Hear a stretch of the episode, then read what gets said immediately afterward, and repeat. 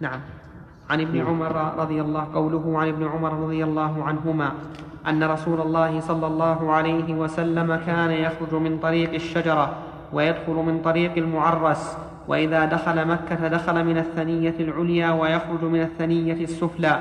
قيل إنما فعل النبي قيل إنما فعل النبي صلى الله عليه وسلم هذا هذا المخالفة في طريقه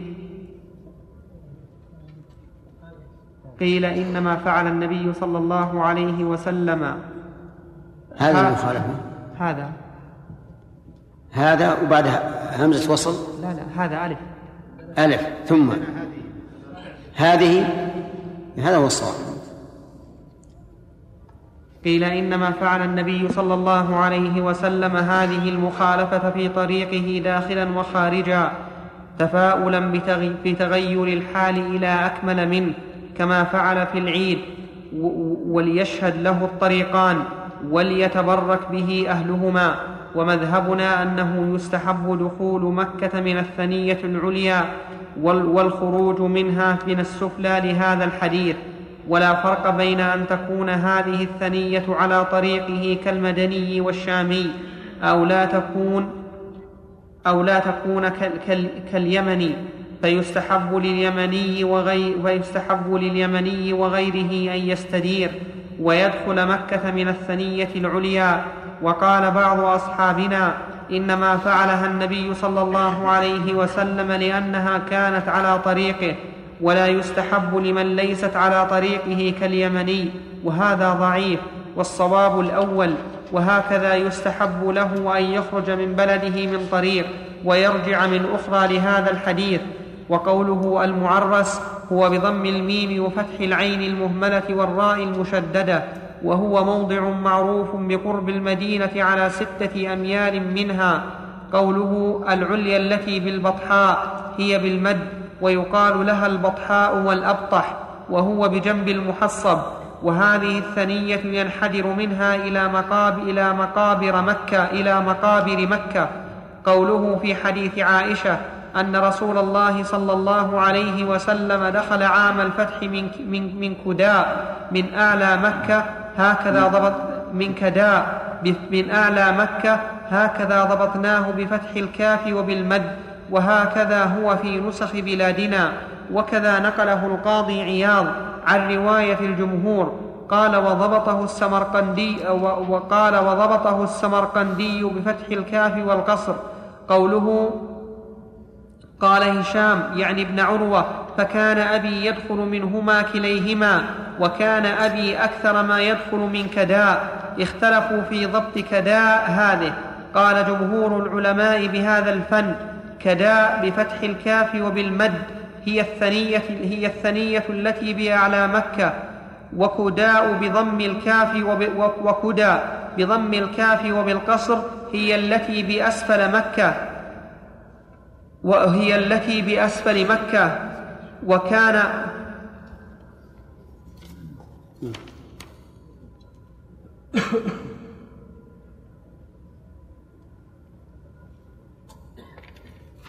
وكان عروة يدخل من كليهما وأكثر دخوله من كداء بفتح الكاف فهذا أشهر وقيل بالضم ولم يذكر القاضي عياض غيره وأما خلاص على كل حال الذي أريد أن ننبه عليه أن الرسول صلى الله عليه وسلم كان يخالف الطريق في خروجه من المدينة ودخوله. فهل كان يفعل هذا في كل ما خرج ودخل أو في دخوله وخروجه من من الحج؟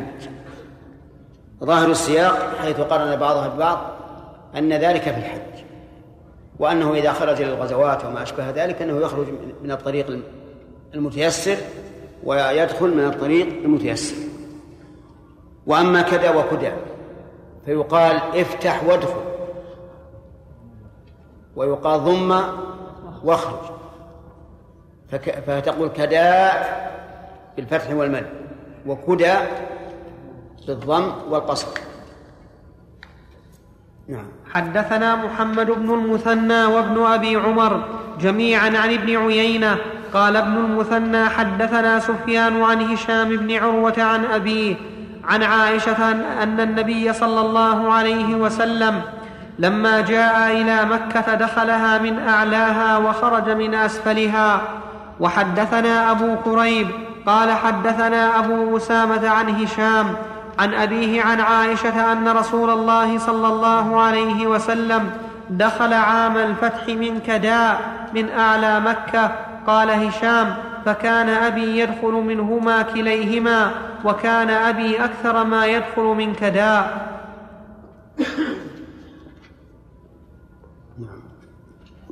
باب استحباب المبيت بذي طوى عند إرادة دخول مكة والاغتسال لدخولها ودخولها نهارا. حدثني زهير بن حرب وعبيد الله بن سعيد. قال حدثنا يحيى وهو القطان عن عبيد الله قال أخبرني نافع عن ابن عمر أن رسول الله صلى الله عليه وسلم بات بذي طوى حتى أصبح ثم دخل مكة. قال وكان عبد الله يفعل ذلك وفي رواية ابن سعيد حتى صلى الصبح. قال يحيى أو قال حتى أصبح. وحدثنا أبو الربيع الزهراني قال حدثنا حماد قال حدثنا أيوب عن نافع أن ابن عمر كان لا يقدم مكة إلا بات بذي طوى حتى يصبح ويغتسل ثم يدخل مكة نهارا ويذكر عن النبي صلى الله عليه وسلم أنه فعله.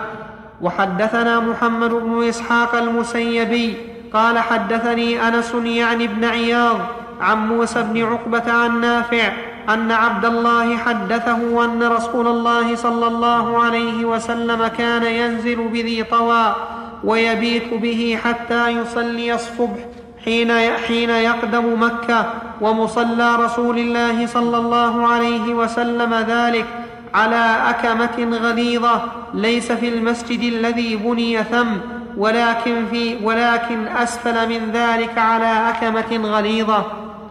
حدثنا محمد بن إسحاق المسيبي قال حدثني أنس يعني بن عياض عن موسى بن عقبة عن نافع أن عبد الله أخبره أن رسول الله صلى الله عليه وسلم استقبل فرضتي الجبل الذي بينه وبين الجبل الطويل نحو الكعبة يجعل المسجد الذي بني ثم يسار المسجد الذي بطرف الأكمة ومصلى رسول الله صلى الله عليه وسلم أسفل منه على الأكمة السوداء يدع من الأكمة عشره, عشرة أذرع أو نحوها ثم يصلي مستقبل الفرضتين من الجبل الطويل الذي بينك وبين الكعبة صلى الله عليه وسلم. كل هذه أماكن تخفى علينا ولكن لعل أهل مكة يدركونها ويعرفونها. وهي الآن والله أعلم قد ضاعت بالبنيان لكن لو قال قائل هل إذا إذا اغتسل الإنسان للإحرام في قرن المنازل ثم مشى هل يغني ذلك عن عن الاغتسال لدخول مكة؟ فالجواب نعم لأنه ليس بين بين قرن المنازل ومكة الآن بالسيارة إلا ساعة أو نحوها إلا ساعة أو نحوها فيكون كالذي يبيت بذي طواء ويغتسل ويدخل مكة. ثم إنه في عهد الرسول عليه الصلاة والسلام كان الناس يمشون على على الإبل والرواحل وتحصل الغبرة والأذى على الإنسان فيغتسل. أما الآن فالحمد لله الأمر بخلاف ذلك. نعم. شيخ بارك الله فيكم. يعني ما رأيكم في من يقول أن الرسول صلى الله عليه وسلم إنما دخل عام الفتح من كداء لقول تحقيقا لقول حسان آه، رضي الله عنه عجبنا خيولنا إن لم تروها تثير النقع موعدها كداء. نعم. ما صحة ما يستبعد أقول لا يستبعد هذا ولا يستبعد أيضا أن هذا أيسر بالنسبة لدخول مكة أمام المشركين لأن النبي صلى الله عليه وسلم أمر العباس أن يحبس أبا سفيان على ثنية الجبل هناك حتى يرى الجنود تمشي. نعم. يحيى.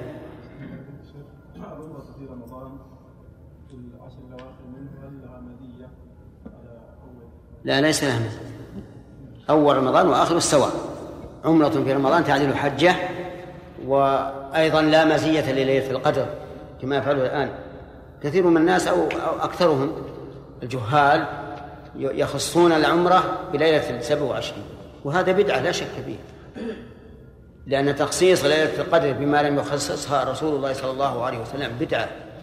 وليلة القدر إنما خصت بالقيام.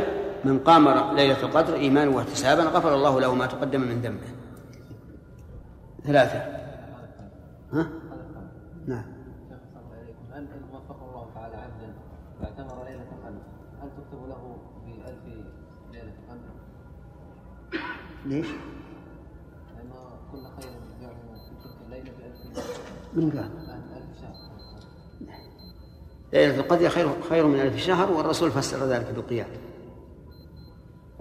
باب استحباب الرمل في الطواف والعمرة وفي الطواف الأول من الحج حدثنا أبو بكر بن أبي شيبة قال حدثنا عبد الله بن نمير حاء وحدثنا ابن نمير قال حدثنا أبي قال حدثنا عبيد الله عن نافع عن ابن, عن ابن عمر أن رسول الله صلى الله عليه وسلم كان إذا طاف بالبيت الطواف الأول خب ثلاثا ومشى اربعا وكان يسعى ببطن المسيل إذا طاف بين الصفا والمروة وكان ابن عمر يفعل ذلك. وحدثنا محمد بن عباد قال حدثنا حاتم يعني ابن إسماعيل عن موسى بن عقبة عن نافع عن ابن عمر أن رسول الله صلى الله عليه وسلم كان إذا طاف في الحج والعمرة أول ما يقدم فإنه يسعى ثلاثة أطواف بالبيت ثم يمشي أربعة ثم يصلي سجدتين ثم يطوف بين الصفا والمروة. وحدثني أبو الطاهر وحرملة بن يحيى قال حرملة أخبرنا ابن وهب قال أخبرني يونس عن ابن شهاب أن سالم بن عبد الله أخبره أن عبد الله بن عمر قال رأيت رسول الله صلى الله عليه وسلم حين يقدم مكة إذا استلم الركن الأسود أول أول ما يطوف حين إذا استلم الركن الأسود أول ما يطوف حين يقدم يخب ثلاثة أطواف من السبع. وحدثنا عبد الله بن عمر بن أبان الجعفي. قال حدثنا ابن المبارك. قال أخبرنا عبيد الله عن نافع عن ابن, عن ابن عمر رضي الله عنهما قال رمل رسول الله صلى الله عليه وسلم من الحجر إلى الحجر ثلاثا ومشى أربعا. وحدثنا أبو كامل الجحدري. قال حدثنا سليم بن أخضر. قال حدثنا عبيد الله عبيد الله بن عمر عن نافع أن ابن عمر رمل من الحجر إلى الحجر وذكر أن رسول الله صلى الله عليه وسلم فعله. وحدثنا عبد الله بن مسلمة بن قعنب قال حدثنا مالك حاء. وحدثنا يحيى بن يحيى واللفظ له. قال قرأت على مالك عن جعفر بن محمد عن أبيه عن جابر بن عبد الله رضي الله عنهما أنه قال رأيت رسول الله صلى الله عليه وسلم رمل من الحجر الأسود حتى انتهى إليه ثلاثة أطواف وحدثني أبو الطاهر. قال أخبرنا عبد الله بن وهب. قال أخبرني مالك وابن جريج عن جعفر بن محمد عن أبيه عن جابر بن عبد الله أن رسول الله صلى الله عليه وسلم رمل الثلاثة أطواف من الحجر إلى الحجر. حدثنا أبو كامل فضيل بن حسين الجحدري. قال حدثنا عبد الواحد بن زياد. قال حدثنا الجريري عن أبي الطفيل. قال قلت لابن عباس أرأيت هذا الرمل بالبيت ثلاثة أطواف ومشى أربعة أطواف؟ ومشى أربعة.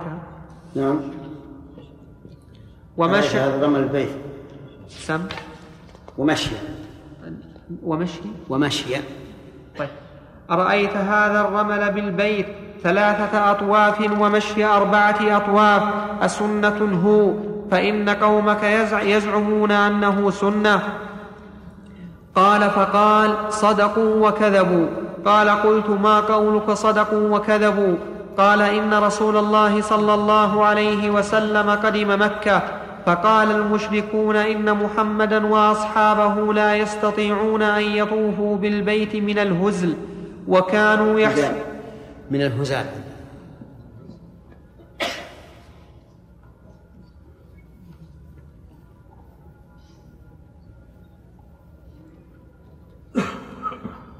كانوا فقال المشركون إن محمدا وأصحابه لا يستطيعون أن يطوفوا بالبيت من الهزال وكانوا يحسدونه. قال فأمرهم رسول الله صلى الله عليه وسلم أن يرملوا ثلاثا ويمشوا اربعا. قال قلت له أخبرني عن الطواف بين الصفا والمروة راكبا. أسنة هو؟ فإن قومك يزعمون أنه سنة. قال صدقوا وكذبوا. قال قلت وما قولك صدقوا وكذبوا. قال إن رسول الله صلى الله عليه وسلم كثر عليه الناس يقولون هذا محمد هذا محمد حتى خرج العواتق من البيوت. قال وكان رسول الله صلى الله عليه وسلم لا يضرب الناس بين يديه فلما كثر عليه ركب والمشي والسعي أفضل.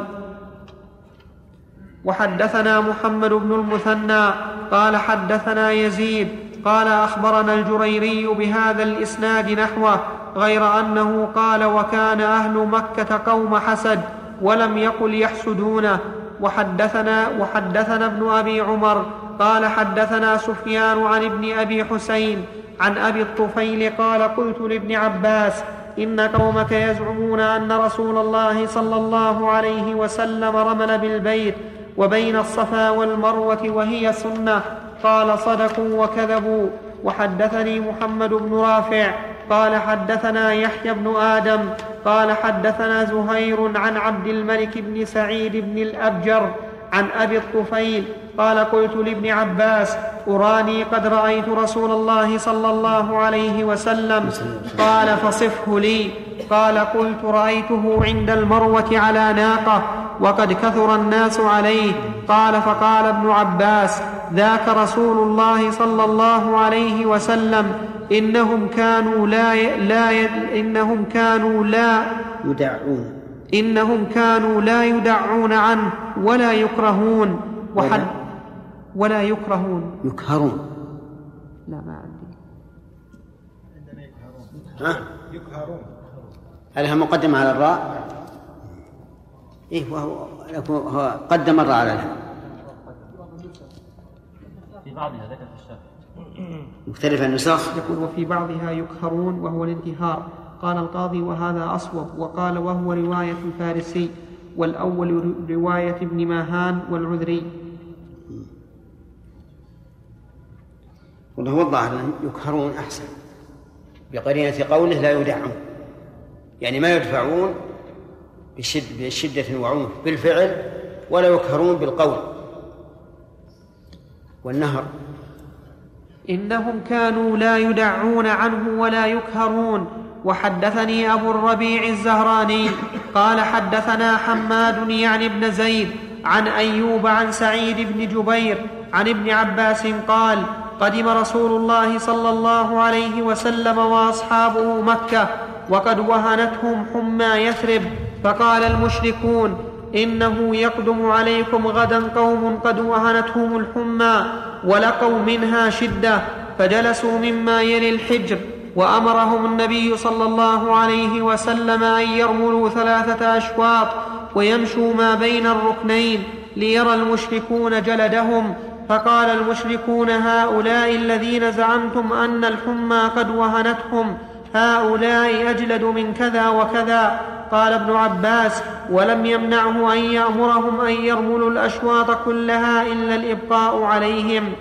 وحدثني عمرو الناقد وابن أبي عمر وأحمد بن عبده جميعا عن ابن عيينة قال ابن عبده حدثنا سفيان عن عمرو عن عطاء عن ابن عباس قال إنما سعى رسول الله صلى الله عليه وسلم ورمل بالبيت ليري المشركين قوته.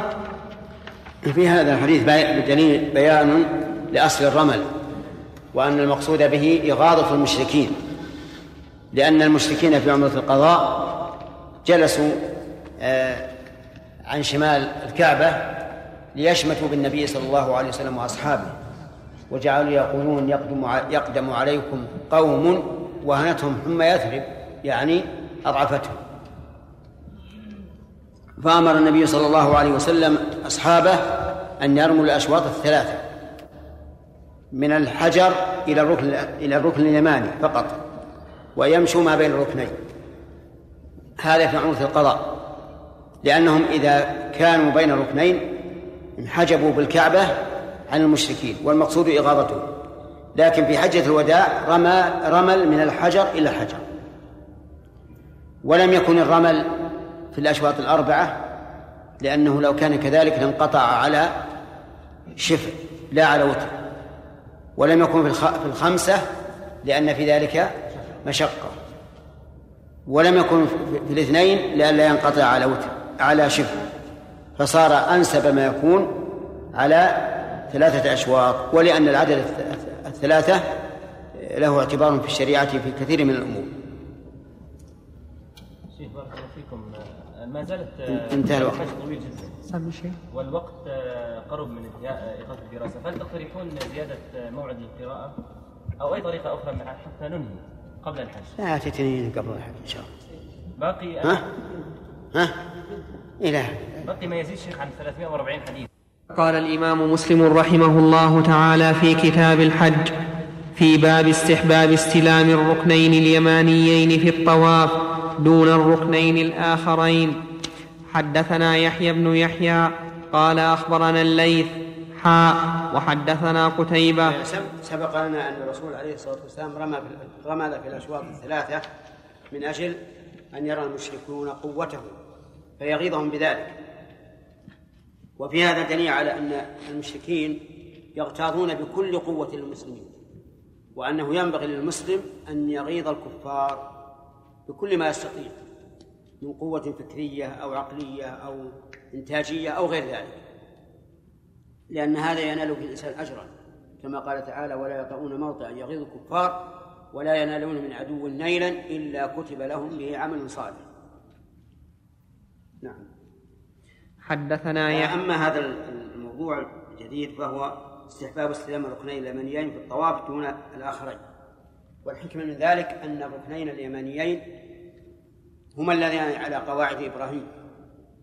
وأما الغربي والشمالي فإنهما ليس على قواعد إبراهيم. فلذلك استحب استلام الركنين اليمانيين دون الآخرين. نعم.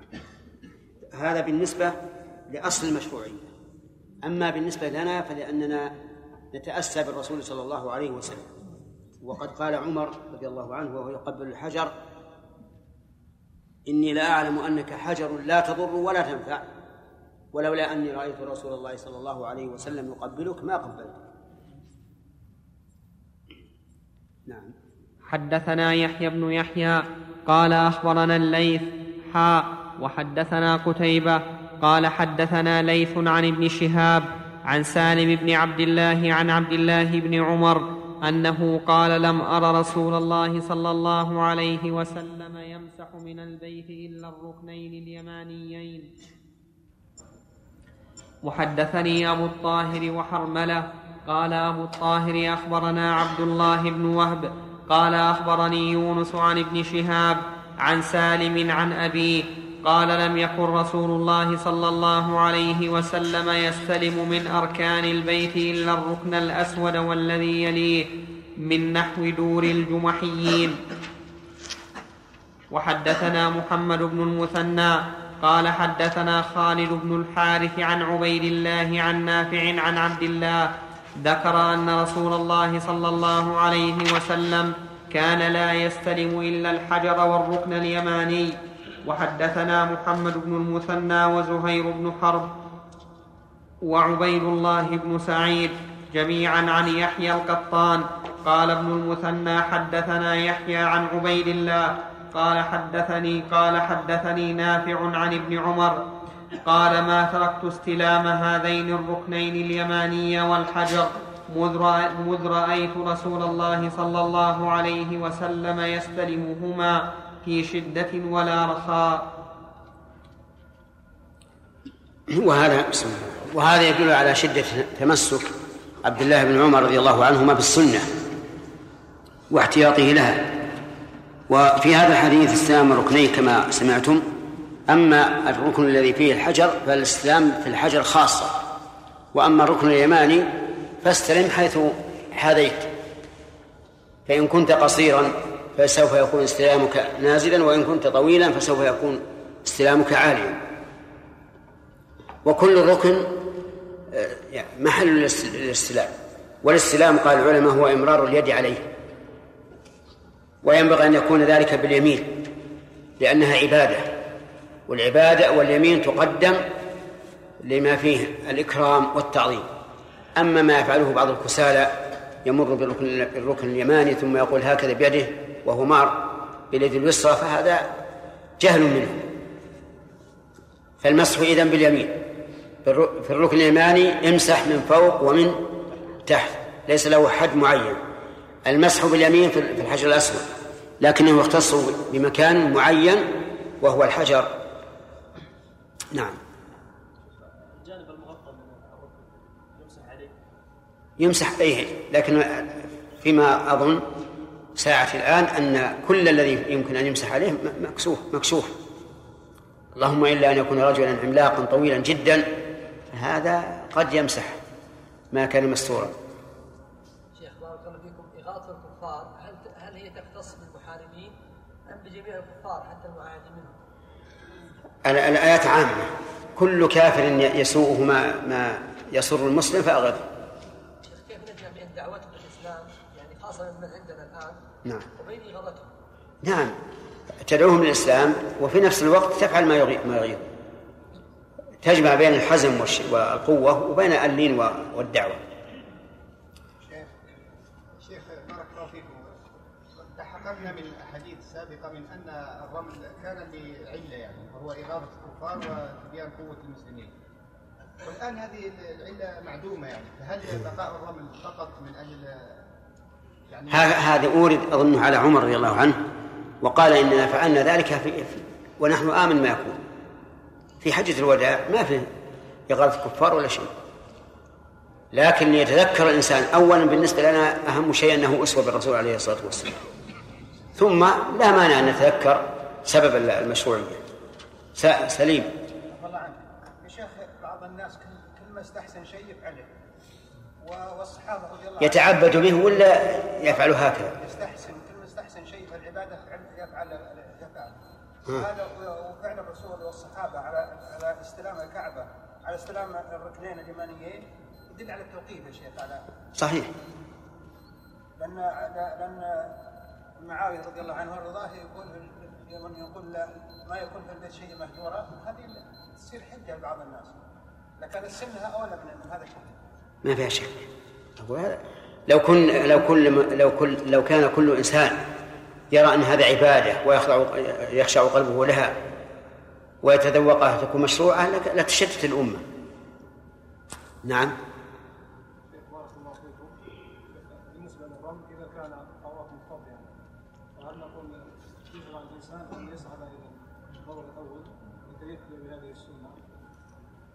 لا لا لا. ظاهر أن سعيه في الأسفل ولو ولو فات السنة أحسن.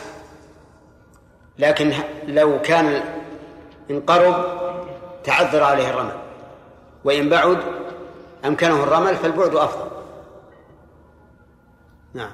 خمسة. حدثنا أبو بكر بن أبي شيبة وابن نمير جميعا عن أبي خالد. قال أبو بكر حدثنا أبو خالد الأحمر عن عبيد الله عن نافع قال رأيت ابن عمر يستلم الحجر بيده ثم قبل يده وقال ما تركته منذ رأيت رسول الله صلى الله عليه وسلم يفعله. اذا هذه حال من من أحوال آه، تعظيم الحجر أو الاقتداء بالنبي صلى الله عليه وسلم فيه. أعلاها الاستلام والتقبيل. ثم استلام اليد الاستلام باليد وتقبيل اليد. ثم الإشارة ولا تقبل. إذا أشار فإنه لا يقبل يده لأنها لم تمس الحجر. لو قال قائل إذا كان استلام الحجر باليد وتقبيل الحجر بعده محبوبا إلى الله عز وجل فإن حرمة المسلم عند الله أعلى من حرمة الحجر. أفلا نتمسح بالإنسان ونقبل أيدينا ما تقولون؟ أيهما أعظم الحجر ولا المؤمن؟ المؤمن.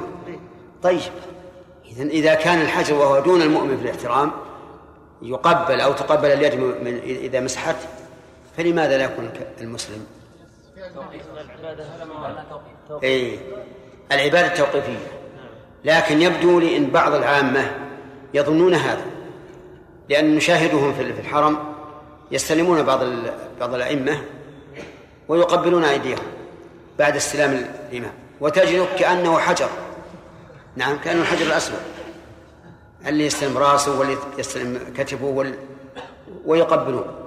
فلا أدري أهذا عند عند علمائهم أي أن علماءهم عودوهم على هذا أو ما أدري يعني.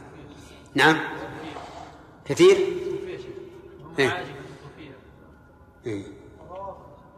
نعم. الحجاز يا شيخ هذا فيه ناس يسوون اي الله يعافيهم. الله يعافيهم. يهديهم للصواب. نعم. هذا حديث واحد. وحدثني أبو الطاهر. اي افتح الأنوار. ما تصل الوكالة نبي نعزمك. وحدثني أبو الطاهر قال أخبرنا ابن وهب قال أخبرنا عمرو بن الحارث. موجب العزل موجود ولا؟ موجب العزل موجود؟ زين إن شاء الله. إن شاء الله. أن قتادة بن أن قتادة بن دعامة حدثه أن أبا الطفيل البكري حدثه أنه سمع ابن عباس يقول لم أر رسول الله صلى الله عليه وسلم يستلم غير الركنين اليمانيين. باب استحباب تقبيل الحجر الأسود في الطواف. حد وحدثني حرملة بن يحيى. قال أخبرنا ابن وهب. قال أخبرني يونس, ويونس وعمر حا. وحدثني هروان هارو وحدثني هارون بن سعيد الأيلي. قال حدثني ابن وهب. قال أخبرني عمرو عن ابن شهاب عن سالم أن أباه حدثه قال قبل عمر بن الخطاب الحجر ثم قال أما ثم قال أما والله لقد علمت أنك حجر ولولا أني رأيت رسول الله صلى الله عليه وسلم يقبلك ما قبلتك. زاد هارون في روايته قال عمرو وحدثني بمثلها زيد بن أسلم عن أبيه أسلم في هذا دين على أن مثل هذه الأمور يتوقف فيها على التأسي فقط ولا تعلم لكن نعلم أنه حجر لا ينفع ولا يضر يعني لا ينفع من عظمه ولا يضر من خذله لأنه حجر.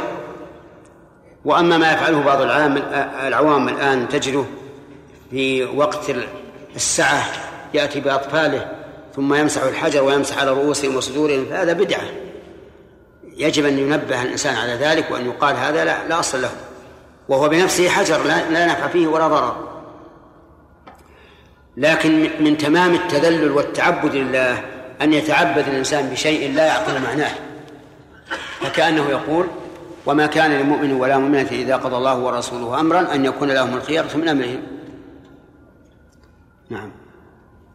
حدثني وحدثنا محمد بن أبي بكر المقدمي قال حدثنا حماد بن زيد عن أيوب عن نافع عن ابن عمر أن عمر قبل الحجر وقال إني لأقبلك وإني لأعلم أنك حجر ولكني رأيت رسول الله صلى الله عليه وسلم يقبلك.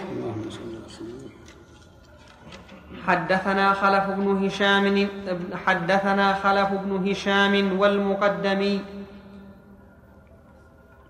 حدثني خلف بن هشام والمقدم نعم. حدثنا خلف بن هشام والمقدمي وابو كامل وقتيبة بن سعيد كلهم عن حماد.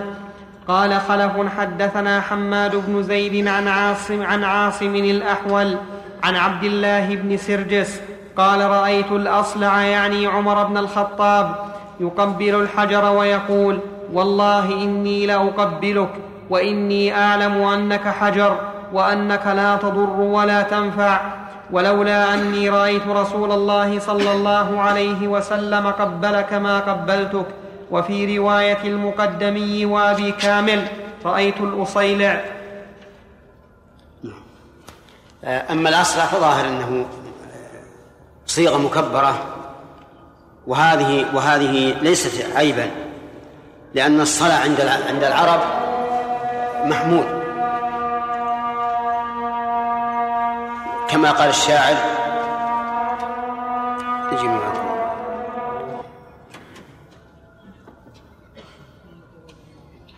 كما قال الشاعر فلا تنكحي إن فرق الدهر بيننا أغم القفا والوجه ليس بأنزع. يعني أن شعره نازل على جبهته وعلى قفاه. ليس بأنزع وهو من حصر الشعر عن مقدم رأسه. وأما قول رأيت الأصيلع فهذا التصغير للتعظيم كما قال الشاعر وكل أناس سوف يدخل بينهم دويهية تصفر منها الأنامل. يعني بذلك الموت. وصغره للتعظيم. لا للتحقير لأن كل أحد يعظم الموت إذ أن الموت يقضي على كل أحد. والحاصل أن عمر رضي الله عنه كان يقبل الحجر ولكنه أراد أن يقطع دابر الوثنية حيث قال إني أعلم أنك حجر لا تضر ولا تنفع ولولا أني رأيت النبي صلى الله عليه وسلم يقبلك ما قبلتك. ويؤخذ من هذا الهدي هدي الخليفة الراشد رضي, رضي الله عنه أن الإنسان كلما فعل فعلا مشروعا يخشى أن يفتتن به العوام أن يبين لهم وجه فعله حتى لا يحصل بذلك فتنة. فإن العامي قد يحمل المشروع على غير المشروع. نعم. حتى الكاف بدون ميم. احذف ميم أخف لك وزين لنا. نعم. المرأة تريد أن تستلم الحجر. نعم. يعني لا تنفك من مزاحمة بعض الرجال. فهل يجوز لها أن تتقدم وتستلم؟ لا. لا نرى أن تزاحم الرجال. أولا أنها تفتتن هي وتفتن غيره. عادة ما ينفك الحجر من المزاحمة هو عادة الآن ولا كان بالأول؟ أبدا. ما تجد في المطاف إلا أربع خمسة أنفار. ويمكن في غير الموسم المهم أننا لا لا نقول لها لا لا, لا تحاول هذا اطلاقا. نعم. شيخ ما صحت شيخ بارك الله فيكم. بالنسبة لتقبيل اليد بعد استلام الركن هل هو عام في الركنين أو خاص بالحجر الأسود؟ لا لا في الحجر الأسود فقط. الركن اليماني ما فيه التقبيل لا مباشرة ولا ولا بواسطة. ما فيه الاستلام فقط ولا في إشارة أيضا لمن لم يستضف ولا في التكبير. نعم.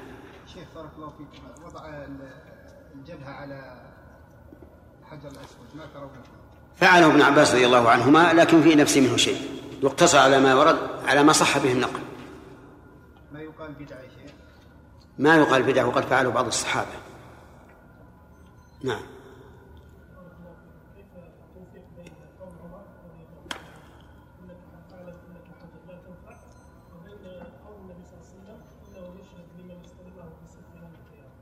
أي نعم. الشهادة هي تنفع. لو شاء الله لم ينفعه بهذه الشهادة. هذا إن صح إن صح الخبر لأن كل الأحاديث الواردة في فضل الحجر كلها فيها نظر ما عدا ما ثبت به السنة من التقرب إلى الله تعالى باستلامه وتقبيله. نعم. الله بعض المسلمين يرون أن وضع استلام بعض المقدسات يحصل لهم به البركة. يعني من من جراء هذا العمل. وليس كلام عمر رضي الله عنه هذا ردا عليه فيه رد عليهم صريح. فيه رد ما في شك إنه فيه رد. وعمر خاف من مثل هذا. هذا مع أن الرسول صلى الله عليه وسلم استلم هذا الركن وقبله كيف بشيء لم يستلمه ولم يقبله. فيوجد من المسلمين الآن من يستلم آه، الحجرة النبوية مع أنها ما بنيت إلا بعد عهد الصحابة بمئات السنين. ومنهم من يستلم ما وراء ذلك أيضا. فالحاصل إن إنه ما ما في شيء يستلم أبدا أو يقبل إلا الحجر الأسود والركن اليماني فقط وإلا فلا يستلم. حتى منبر النبي عليه الصلاة والسلام في في في المسجد النبوي حال وجوده ولا الآن غير موجود فإنه لا يستلم. خمسة. وحدثنا يحيى بن يحيى وابو بكر بن أبي شيبة وزهير بن حرب وابن نمير جميعا عن أبي معاوية. قال يحيى أخبرنا أبو معاوية عن الأعمش عن إبراهيم عن عابس بن ربيعة. قال رأيت عمر يقبل الحجر ويقول إني لأقبلك وأعلم أنك حجر ولولا أني رأيت رسول الله صلى الله عليه وسلم يقبلك لم أقبلك. وحدثنا أبو بكر بن أبي شيبة وزهير بن حرب جميعا عن وكيع. قال أبو بكر حدثنا وكيع عن سفيان عن إبراهيم بن عبد الأعلى عن عن سويد بن غفلة بن غفلة. قال رأيت عمر قبل الحجر والتزمه وقال رأيت رسول الله صلى الله عليه وسلم بك حفيا. وحدثنيه محمد بن المثنى قال حدثنا عبد الرحمن عن سفيان بهذا الإسناد قال ولكني رأيت أبا القاسم صلى الله عليه صلى الله عليه وسلم بك حفيا ولم يقل والتزمه الالتزام معناه كأنه أمسك بيديه بطرف الحجر وقبله.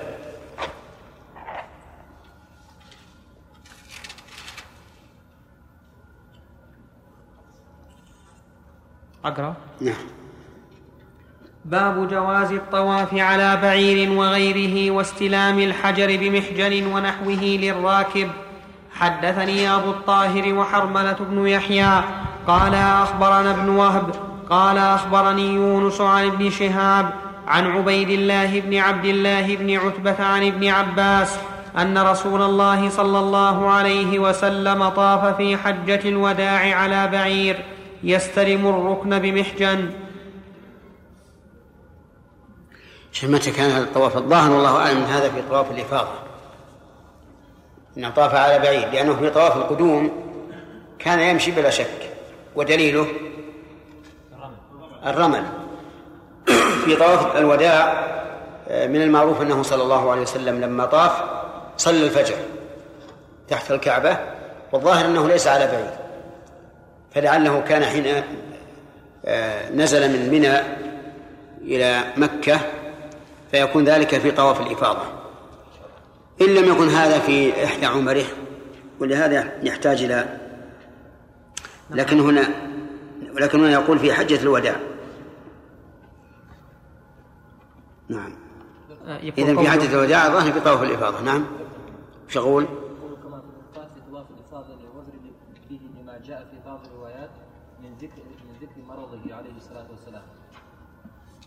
كيف؟ يقول الظاهر؟ لا يقول وهذا كما في المرقات إيه؟ نعم.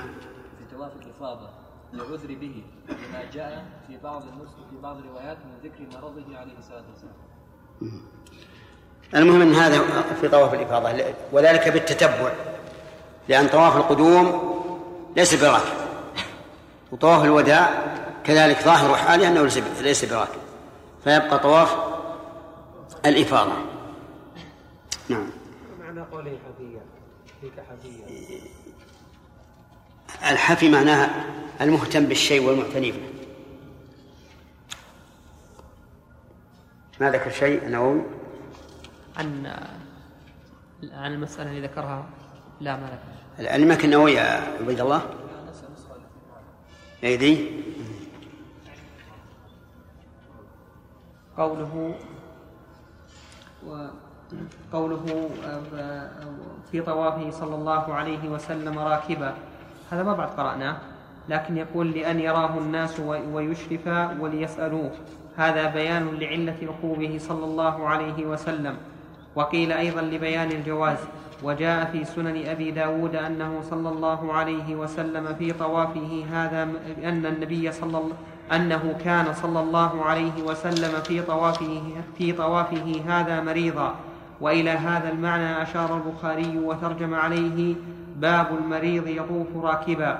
فيحتمل أنه صلى الله عليه وسلم طاف راكبا لهذا كله.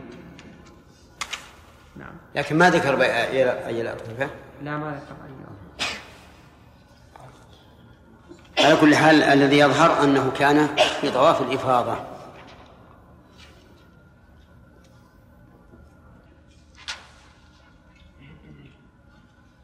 حدثنا أبو بكر بن أبي شيبة قال حدثنا علي بن مسهر عن ابن جريج عن أبي الزبير عن جابر قال طاف رسول الله صلى الله عليه وسلم بالبيت في حجة الوداع على راحلته يستلم الحجر بمحجنه لأن يراه الناس وليشرف وليسألوه فإن الناس غشوه. اللهم صل وسلم عليه. يعني غشوه أي غطوه. كل ذلك من أجل أن يروا فعله فيقتدوا به رضي الله عنه.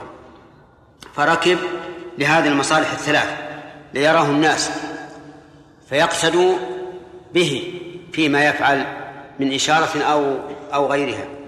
والثاني ليشرف على الناس لأنه راعيهم عليه الصلاة والسلام فليشرف عليهم وينظر حركاتهم وأفعالهم. والثالثة ليسألوه. فيستفاد من هذا الذي علل به جابر رضي الله عنه ويستفاد من هذا فوائد. منها أن الأسوة لا بأس أن يطوف راكبا ليراه الناس فيقتدوا به. ولهذا ولهذا أصل في غير هذا الموضع. فإن النبي صلى الله عليه وسلم لما صنع له المنبر صار يصلي عليه وقال فعلت ذلك لتأتموا بي ولتعلموا صلاتي. ثانيا أن الأسوة والراعي ينبغي له أن يكون له الإشراف المباشر على رعيته لأنه ليس الخبر كالمعاينة. والثالث أيضا أن من احتاج الناس إليه ليسألوه ينبغي أن يكون على شرف يعني على علو حتى يتمكن من سؤاله. وكذلك إذا كان الناس يحتاجون إلى كلامه ليسمعوه ينبغي أن يكون على شرف عال حتى يتمكن من إيصال الكلام من إيصال الكلام إليهم. استدل بعض العلماء رحمهم الله بهذا على أن الطواف يجوز راكبا. لأن الطواف يجوز راكبا لعذر أو لغير عذر. وقالوا لولا ذلك لكان النبي صلى الله عليه وسلم لا يس لا يركب من أجل هذه المعاني التي قد يدركها بغير ركوب. ولكن المشهور عندنا ما الحنابلة أن الطواف لا بد أن يكون ماشيا يشترط أن يكون ماشيا إلا لعذر كمرض ونحوه. والمرض ثبتت به السنة أي بجواز الطواف راكبا للمرض. فإن أم سلمة سألت النبي صلى الله عليه وسلم في طواف الوداع قالت إني يا رسول الله أجدني أي مريضة؟ قال طوفي من وراء الناس وأنت راكبة. نعم. وحدثنا نعم. علي إيش؟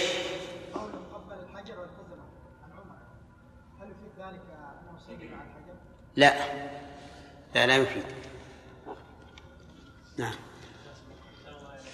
ما رأيكم المسائل البسيطة هذه؟ ما يحتاج أسئلة عليها حتى نخلص. هذه مسائل بسيطة. يعني يشكل عليكم أن أن الرسول طاف راكبا لهذه الأغراض ما ما في إشكال. نعم.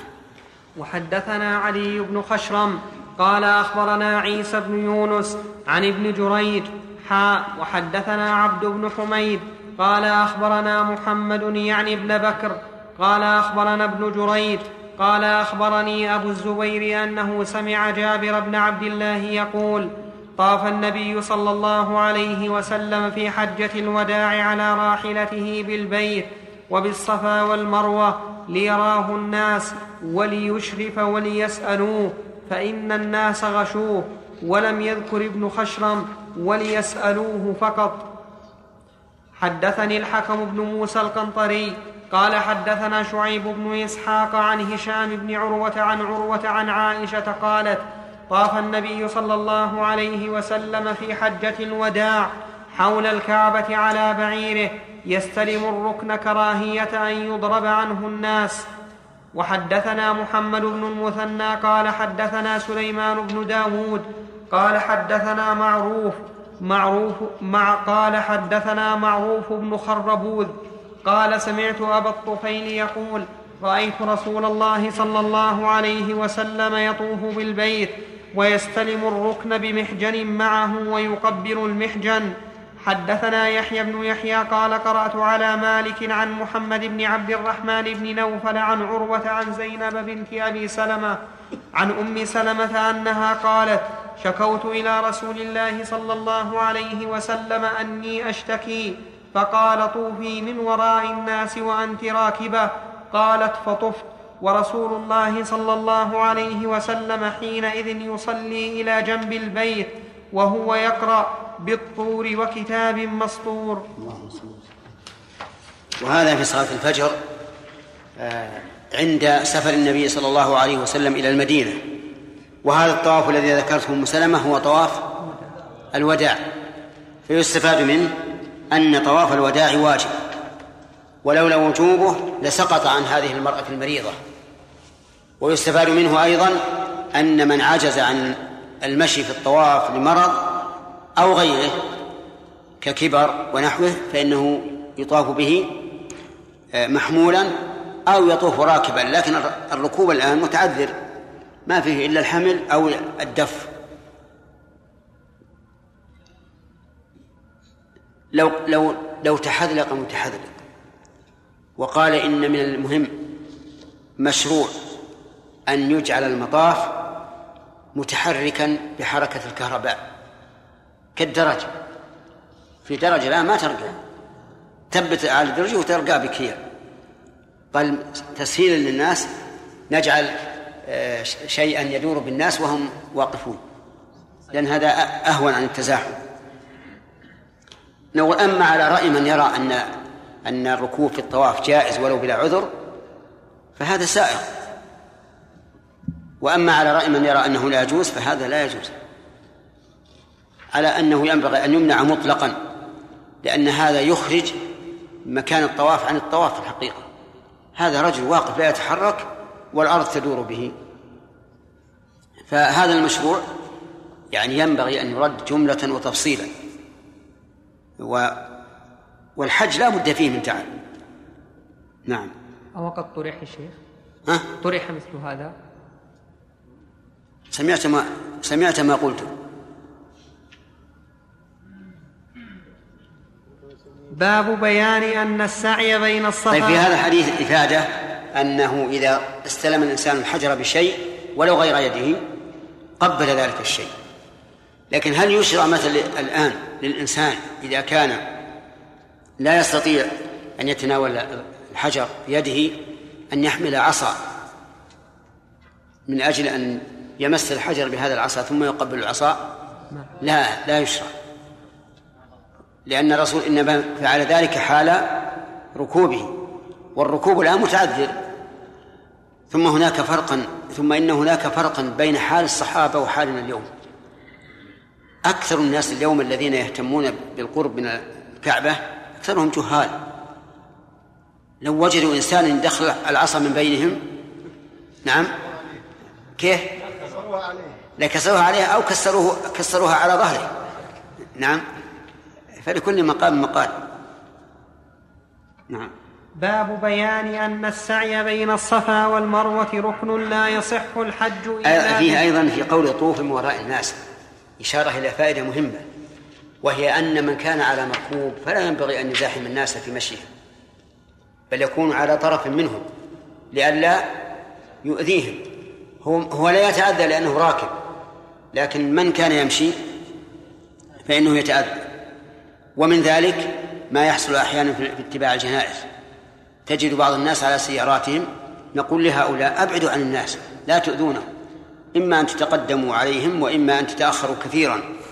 أما كونكم من وراء الناس تؤذونهم وتجعلون الناس في قلق حين المشي وزد على ذلك أن بعضهم ربما ينبه بالمنبه صوت السيارة وهذا خطأ خطأ عظيم. فقول الفقهاء رحمهم الله ويسن كون المشاة أمامها والركبان خلفها يعنون بذلك الركبان السابقين الذين لا ليسوا كركبان السيارات الآن. نعم. باب بيان أن الطواف أن السعي بين الصفا والمروة ركن لا يصح الحج إلا أيضا فيه يظهر أن الرسول صلى الله عليه وآله وسلم يحب القراءة في الطور لأن جبير بن مطعم سمعه يقرأ بها في صلاة الفجر. في صلاة في صلاة المغرب. نعم في صلاة المغرب. وأم سلمة سمعته يقرأ بها في صلاة الفجر. وهي لا شك أنها سورة عظيمة. من قوله فذكر فما أنت بنعمة ربك إلى آخره. يعني آيات عظيمة لمن تدبرها. فلهذا كان الرسول صلى الله عليه وسلم يقرأ بها في الفجر ويقرأ بها في المغرب. نعم. حدثنا يحيى بن يحيى قال حدثنا باب ما جاء باب بيان. باب بيان أن السعي بين الصفا والمروة ركن لا يصح الحج إلا به. حدثنا يحيى بن يحيى قال حدثنا أبو معاوية عن هشام بن عروة عن أبيه عن عائشة قال قلت لها إني لأظن رجلا لو لم يطف بين الصفا والمروة ما ضره. قالت لما؟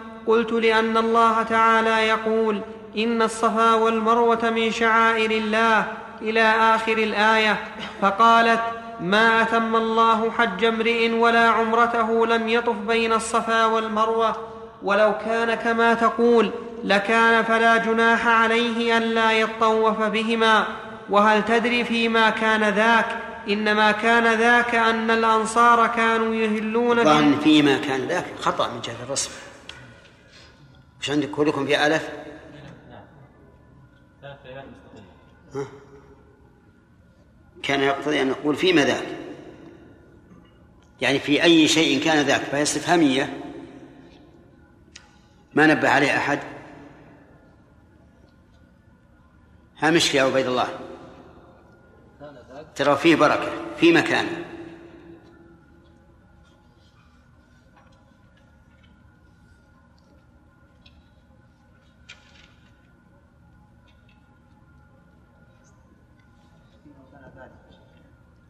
هين ذاك وذلك ما كان فيما بالألف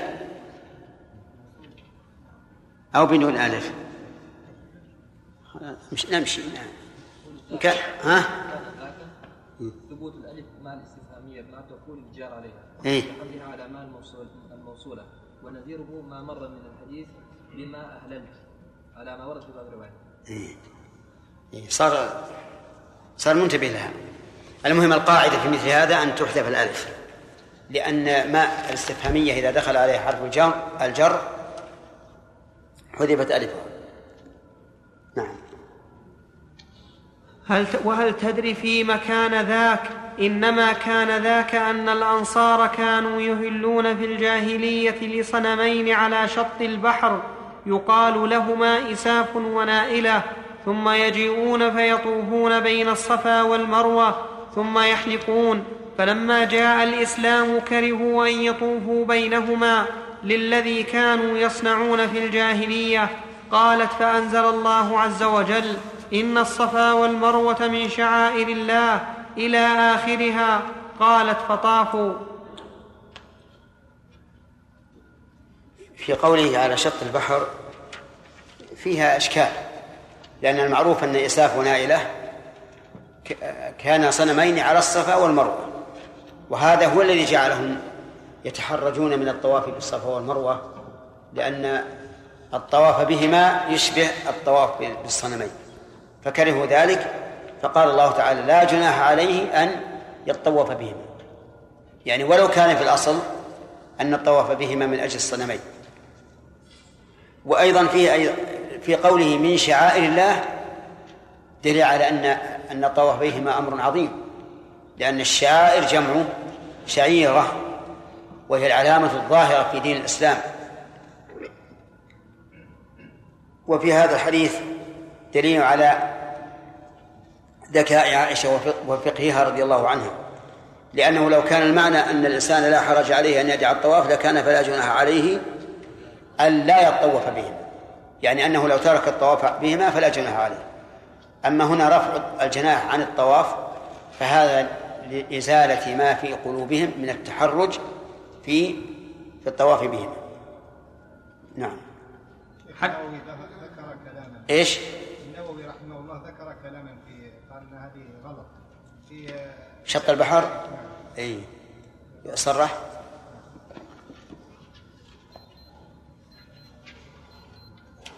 نعم. آه قولها وهل تدري فيما كان ذلك؟ إنما كان ذلك لأن الأنصار كانوا يهلون في الجاهلية لصنمين على شط البحر. يقال لهما إساف ونائلة. قال القاضي عياض هكذا وقع في هذه الرواية. قال وهو غلط. والصواب ما جاء في الروايات الأخر. في الباب يهلون لمناه. وفي الرواية الأخرى لمناة الطاغية التي بالمشلل قال وهذا هو المعروف.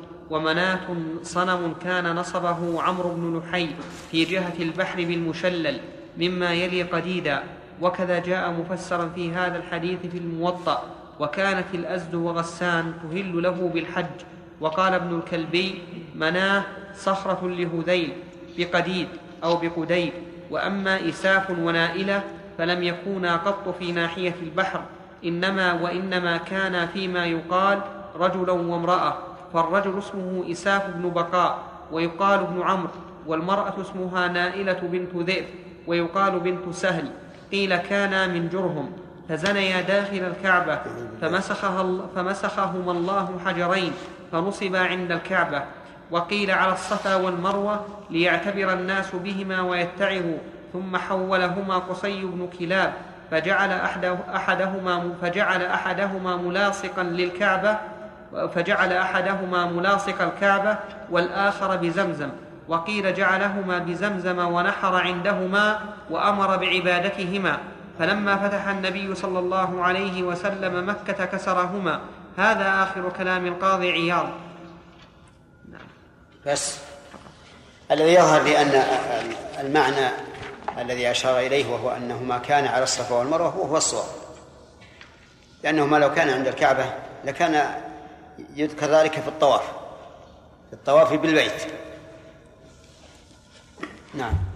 وحدثنا أبو بكر بن أبي شيبة قال حدثنا أبو أسامة قال حدثنا هشام بن عروة قال أخبرني أبي قال قلت لعائشة ما أرى علي جناحا ألا أتطوف بين الصفا والمروة؟ قالت لم قلت لأن الله عز وجل يقول إن الصفا والمروة من شعائر الله الآية فقالت لو كان كما تقول لكان فلا جناح عليه ألا يطوف بهما. إنما أنزل هذا في أناس من الأنصار كانوا إذا أهلوا أهلوا لمناة في الجاهلية فلا يحل لهم أن يطوفوا بين الصفا والمروة. فلما قدموا مع النبي صلى الله عليه وسلم للحج ذكروا ذلك له فأنزل الله تعالى هذه الآية فلعمري ما أتم الله حج من لم يطف بين الصفا والمروة. حدثنا عمرو الناقد وابن أبي عمر جميعا عن ابن مر علينا فلعمري أيضا. في حديث من؟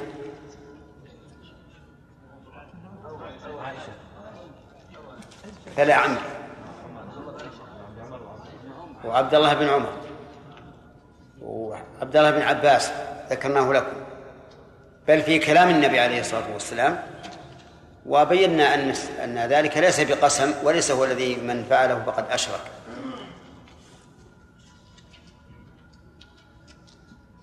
الشاهد من هذا الحديث قولها ما أتم الله حج من لم يطب بين الصفا والمروة. ثم إن هذا الحديث السياق فيه بيان سبب آخر. أنهم كانوا يهلون لمنات فرأوا من تعظيمها أن لا يطوفوا بين الصفا والمروة لأن فيهما من؟ إسافا ونائلة فأنزل الله هذه الآية. نعم.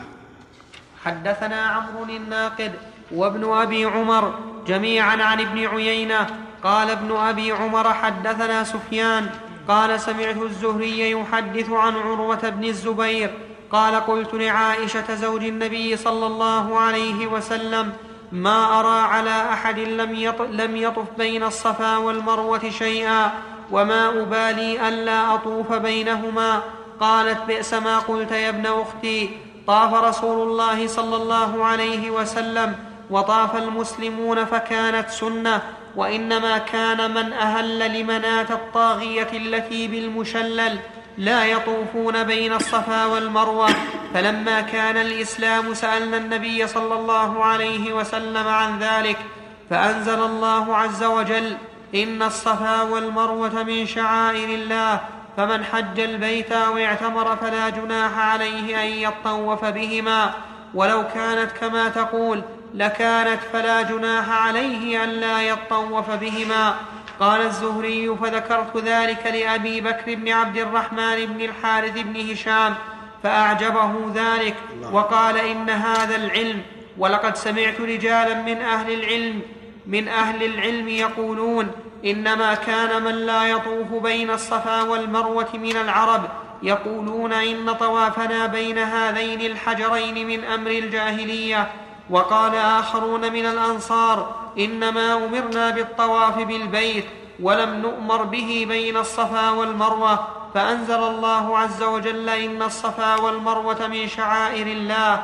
قال أبو بكر بن عبد الرحمن فاراها قد نزلت في هؤلاء وهؤلاء.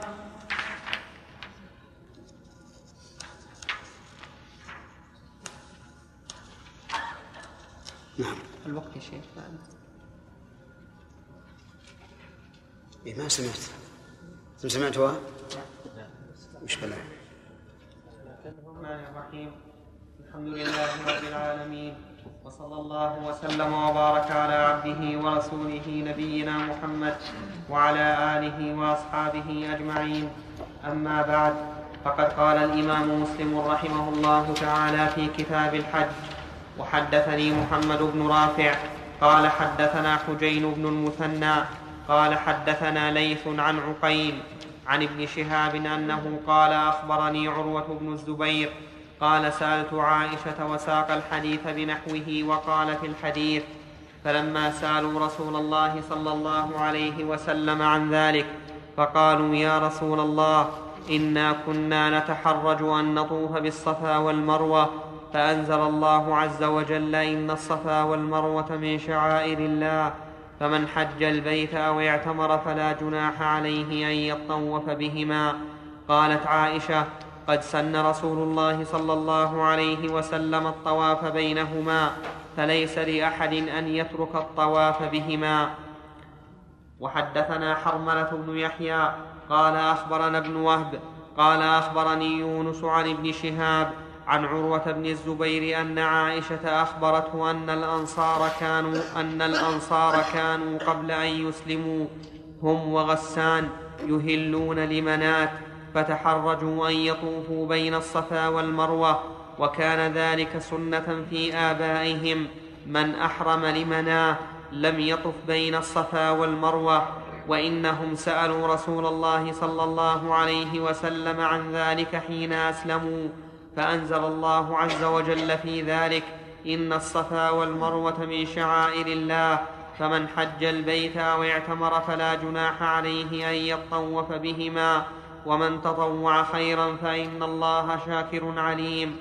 وحدثنا أبو بكر بن أبي شيبة قال حدثنا أبو معاوية عن عاصم عن أنس قال كانت الأنصار يكرهون أن يطوفوا بين الصفا والمروة حتى نزلت إن الصفا والمروة من شعائر الله فمن حج البيت أو اعتمر فلا جناح عليه أن يطوف بهما.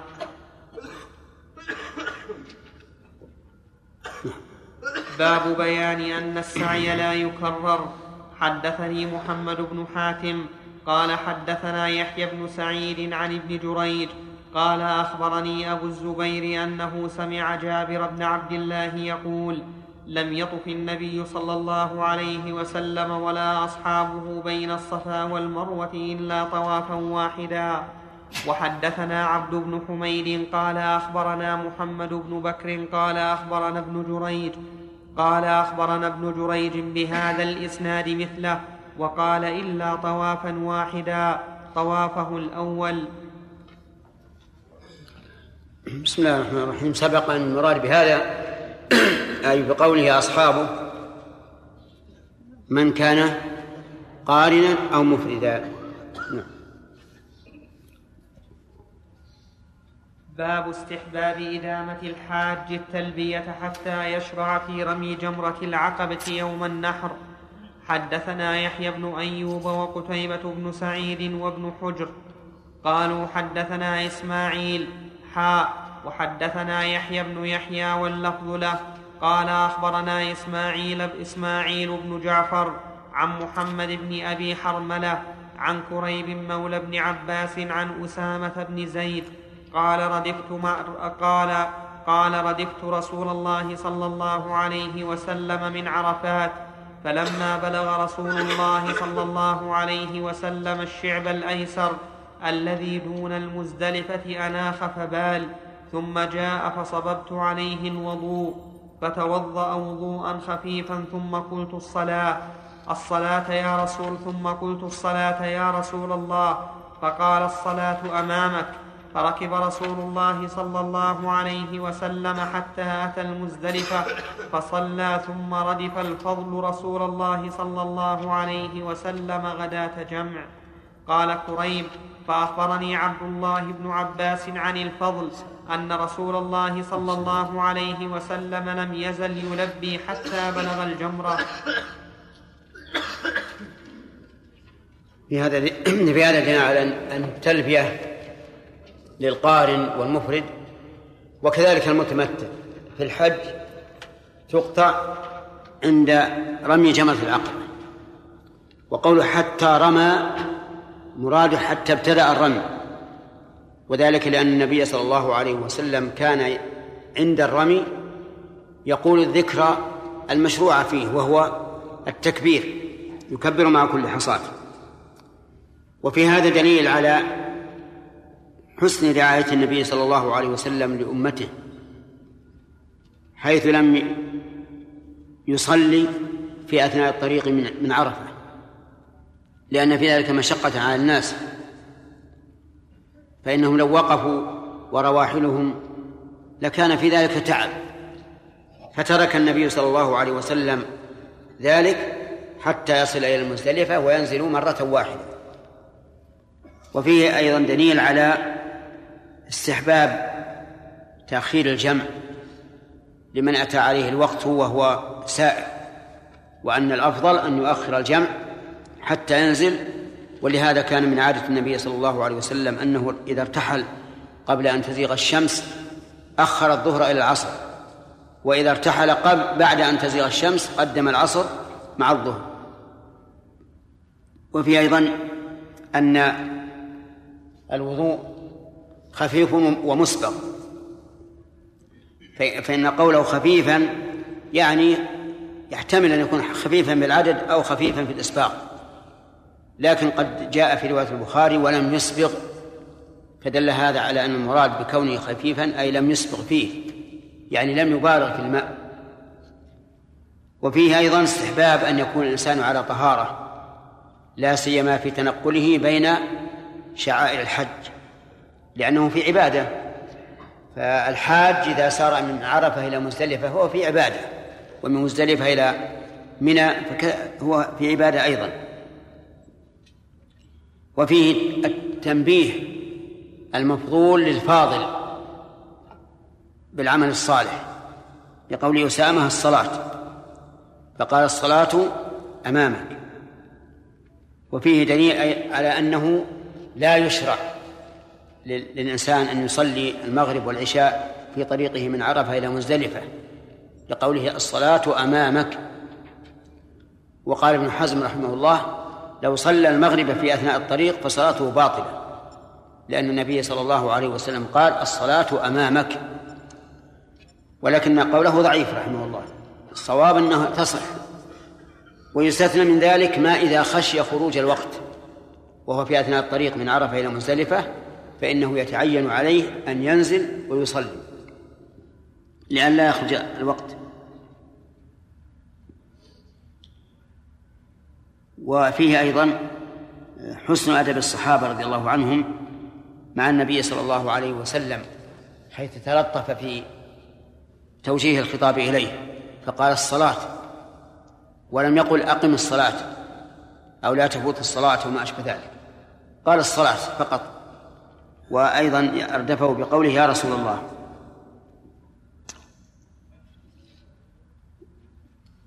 وهل نقول إنه يشرع أن ينزل في أثناء السير من عرفة إلى مزدلفة ويبول ويتوضأ وضوءا خفيفا؟ لا الصواب لا وهو الذي عليه جمهور الصحابة. وكان ابن عمر رضي الله عنهما يفعل ذلك أن ينزل ويبول ويتوضأ وضوءا خفيفا لكن هذا خالفه عليه الجمهور. وقالوا إنما فعله النبي عليه الصلاة والسلام لا بقصد التعبد فلا يشرع التعبد به نعم نعم. عرفنا أن ركوب النبي صلى الله عليه وسلم كان في حجة الوداع لكن مر بنا في رواية إن لم أكن واهما ولم أتذكرها إلا بعد الصلاة. نعم. أنه قال طاف بالبيت وبين الصفا والمروة راكبا آه، لما غشاه الناس. فكيف يعني مع مع المعلوم أنه ما سعى في يوم العيد الرسول صلى الله عليه وسلم. إيه هذا من باب الجمع والتفريق. يعني هو جمع بينهما في الحكم فقط. أيه. وإن كان هذا في وقت وهذا في وقت. نعم.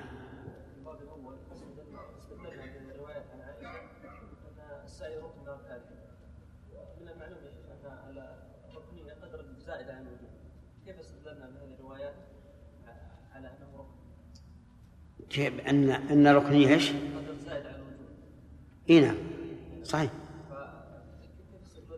أقسامها بأنه لا ما أتم الله حج امرئ ولا عمرته حتى يطوف بهم لا لا. لأن لأن الواجبات لو لو لم يفعل الإنسان جبرت بدم. يعني لو تعمد الإنسان أن لا يرمي الجمرات ما بطل حجه ولكن عليه الدم. أما هذا فيبطل حجه يحصل إذا حج الإنسان صلت معه نسوة من الأجنبيات إذا إذا إيش؟ إذا صلى الإنسان في عرفة نعم. أو في مزدلفة. نعم. لأنه يصلي معه نساء أجنبيات إذا صلى جماعة. نعم. نعم. يصلي معهم أو بهم أو يبعد يبعد عنهم ليش؟ أليس الرسول يصلي معه النساء؟ لا لا لكنهن هذا أحسن.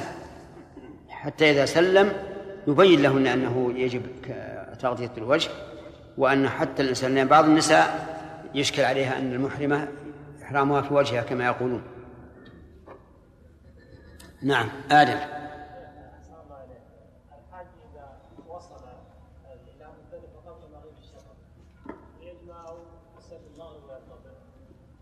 أما ابن مسعود رضي الله عنه فإنه صلى المغرب ثم قد قدم له العشاء فتعشى ثم أذن وصلى العشاء. وهذا يدل على أنه لا يجمع إذا وصل في, وقت المغرب. لكن في وقت الحاضر قد يقال إنه يجمع ولو وصل في وقت المغرب وذلك لقلة الماء وشدة الزحام في طلب الماء. فيكون هذا الجمع للحاجة. نعم. ارفع صوتك. نعم. لا. ليس من المشروع أن يطوف بين الصفا والمروة إلا في الحج والعمرة. فمن حج البيت أو اعتمر فلا جناح عليه الطواف به. نعم. حدثنا إسحاق بن إبراهيم وعلي. عندي وحدثنا. وحدثنا إسحاق بن إبراهيم وعلي بن خشرم كلاهما عن عيسى بن يونس. قال ابن خشرم أخبرنا عيسى عن ابن جريج قال أخبرني عطاء قال أخبرني ابن عباس أن النبي صلى الله عليه وسلم أردف الفضل من جمع. قال فأخبرني ابن عباس أن الفضل أخبره أن النبي صلى الله عليه وسلم لم يزل يلبي حتى رمى جمرة العقبة. وحدثنا قتيبة بن سعيد. سبق أنه قال في اللفظ الأول حتى بلغ حتى بلغ الجمرة فيكون معنى قوله حتى رمى أي شرع في رميه وفي في السياق الأول قال إنه نزل وبال. أناخ فبال ثم جاء فصببت عليه. فيه فائدتان ضاعت علينا لكن الآن نذكرهما. فيه دليل على جواز التصريح بالبول. وأنه لا بأس أن تقول بال فلان أو بلت أو ما أشبهه. ولهذا قال في الفروع الأولى أن يقول أبول ولا يقول أريق الماء. الناس عندهم الآن يقول أريق الماء. واحد يقول أطير الماء واحد يقول أطير الشراب واحد يقول أنقض الوضوء. هذا ألطف لكن ما دام أنها جاءت في السنة فلا بأس. وفي أيضا دليل على جواز استعانة المتوضي بغيره. لقوله فصببت عليه الوضوء وهو كذلك.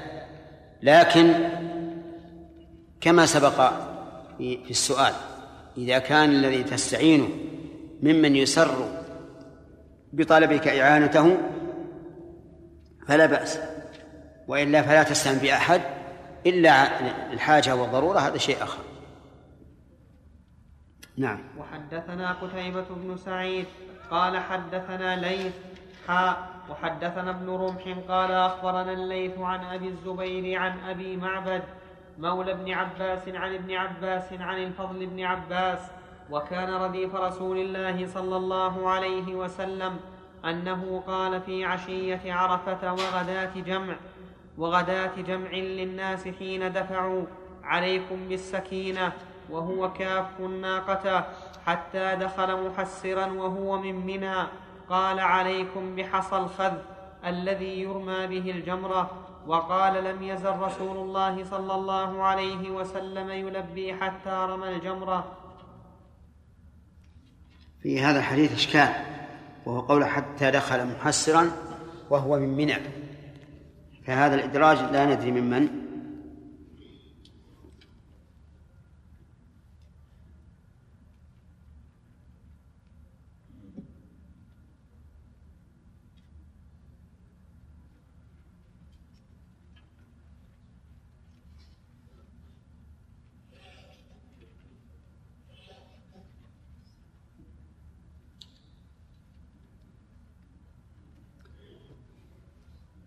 على كل حال المعروف ان أن محسرا ليس من منى وليس من المزدلفة بل هو في النظر إلى مزدلفة أقرب فهو حد فاصل بين منى بين مزدلفة ومنى. وفي قوله عليه الصلاة والسلام عليكم بحصى الغاث الذي يرمى به الجمرة إشارة إلى أن الحصى لا يلقط من من مزدلفة. وهو كذلك.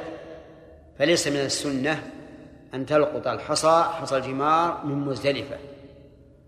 وما فعله بعض السلف من كونهم يلقطون ذلك من مزدلفة فإنما هو ذا فإنما هو من أجل سهولة قصد الجمرة يوم العيد. حتى يكون الحصى معهم فيرمون وهم على إبلهم. لأن النبي صلى الله عليه وسلم رماها وهو على بعير وإلا فليس بسنة. وما ذكره بعض الفقهاء رحمهم الله من استحباب أن يجمع سبعين حصاة سبع ليوم العيد وثلاثة وستون للأيام الثلاثة بعده فهذا لا لا أصل له ولا دليل عليه. ولكن هذه هذا هذا العمل الآن والحمد لله قد خف كثيرا. أولا لأن الأرض صارت مسفلتة ولا يتمكن الناس من وجود الحصى والثاني أن الناس علموا أنه ليس من السنة. وفي أيضا آه، علي آه، نعم فيه من أنه لا يرمي بأكبر من حصى الخاتم. لقوله عليكم بحصرات وهذا إغراء وإلزام. نعم. وحدثنيه زهير.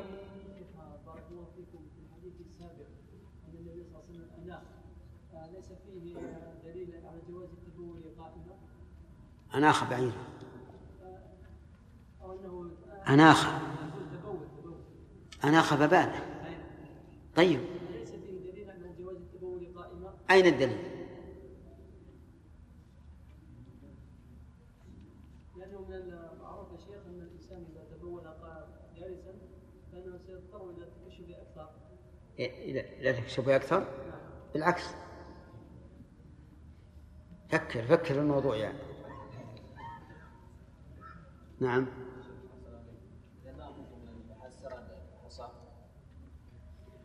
اي نعم.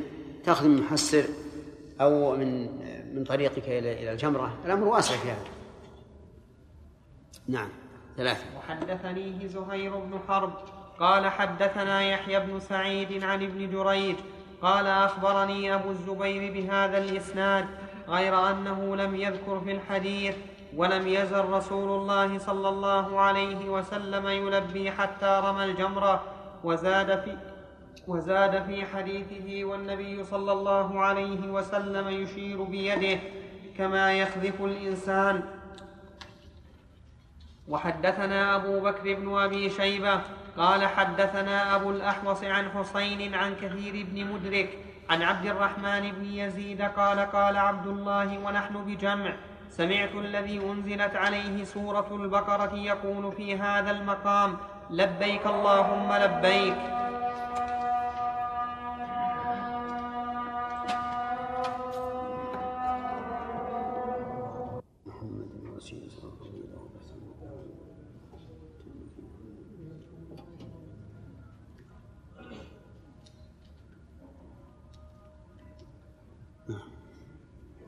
وحدثنا سريج ظاهر حديث ابن مسعود رضي الله عنه أن الإنسان يلبي في مزدلفة ولو لم يكن سائرا. وهذه مسألة فيها خلاف. بعض العلماء يقول إنه إذا نزل في مزدلفة فإنه لا يلبي وكذلك في عرفة إذا كان نازلا. وأن التلبية إنما تشرع للسائر الذي يمشي. وهذا اختيار الشيخ الإسلام ابن تيمية رحمه الله. لكن ظاهر حديث الفضل بن عباس آه، أنه لم يزل يلبي حتى رمى جامة العقبة أنه مستمر مع ولكن يقال إن الفضل بن عباس يحكي ما سمع وهو لم يسمعه إلا في سيره من مزدلفة إلى منى. لكن حديث ابن مسعود ظاهره أنه كان يقول في هذا المقام أي في مزدلفة لبيك اللهم لبيك. فيحتمل أنه يقول وهو جالس ويحتمل أنه يقول حين ركب حين ركب من مضجعه إلى أن أتى المشعر الحرام. نعم. وحدثنا سريج بن يونس قال حدثنا هشيم قال أخبرنا حسين عن كثير بن مدرك الأشجعي الأشجعي عن عبد الرحمن بن يزيد أن عبد الله لبى حين أفاض من جمع فقيل, فقيل. أعرابي هذا. فقال عبد الله أنسي الناس أم ضلوا؟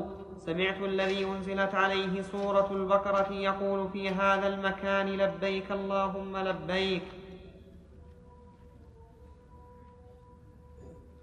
هذا ظاهره أنه لب حين أفاض أي حين ركب من مكانه وهو في مزدلفة صار يلبي.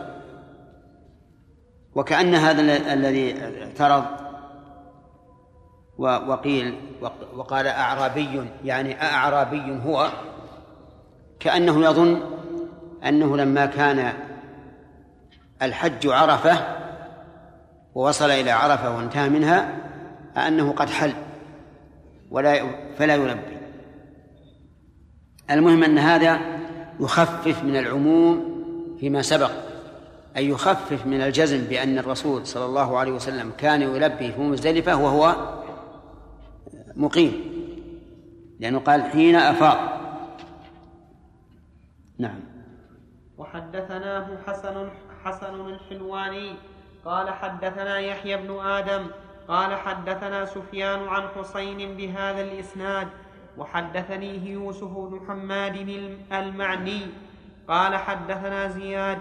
يعني البكائي عن حسين عن كثير بن مدرك الأشجعي عن عبد الرحمن بن يزيد والأسود بن يزيد قال سمعنا عبد الله بن مسعود يقول بجمع سمعت الذي أنزلت عليه سورة البقرة ها هنا يقول لبيك اللهم لبيك ثم لبى ولبينا معه.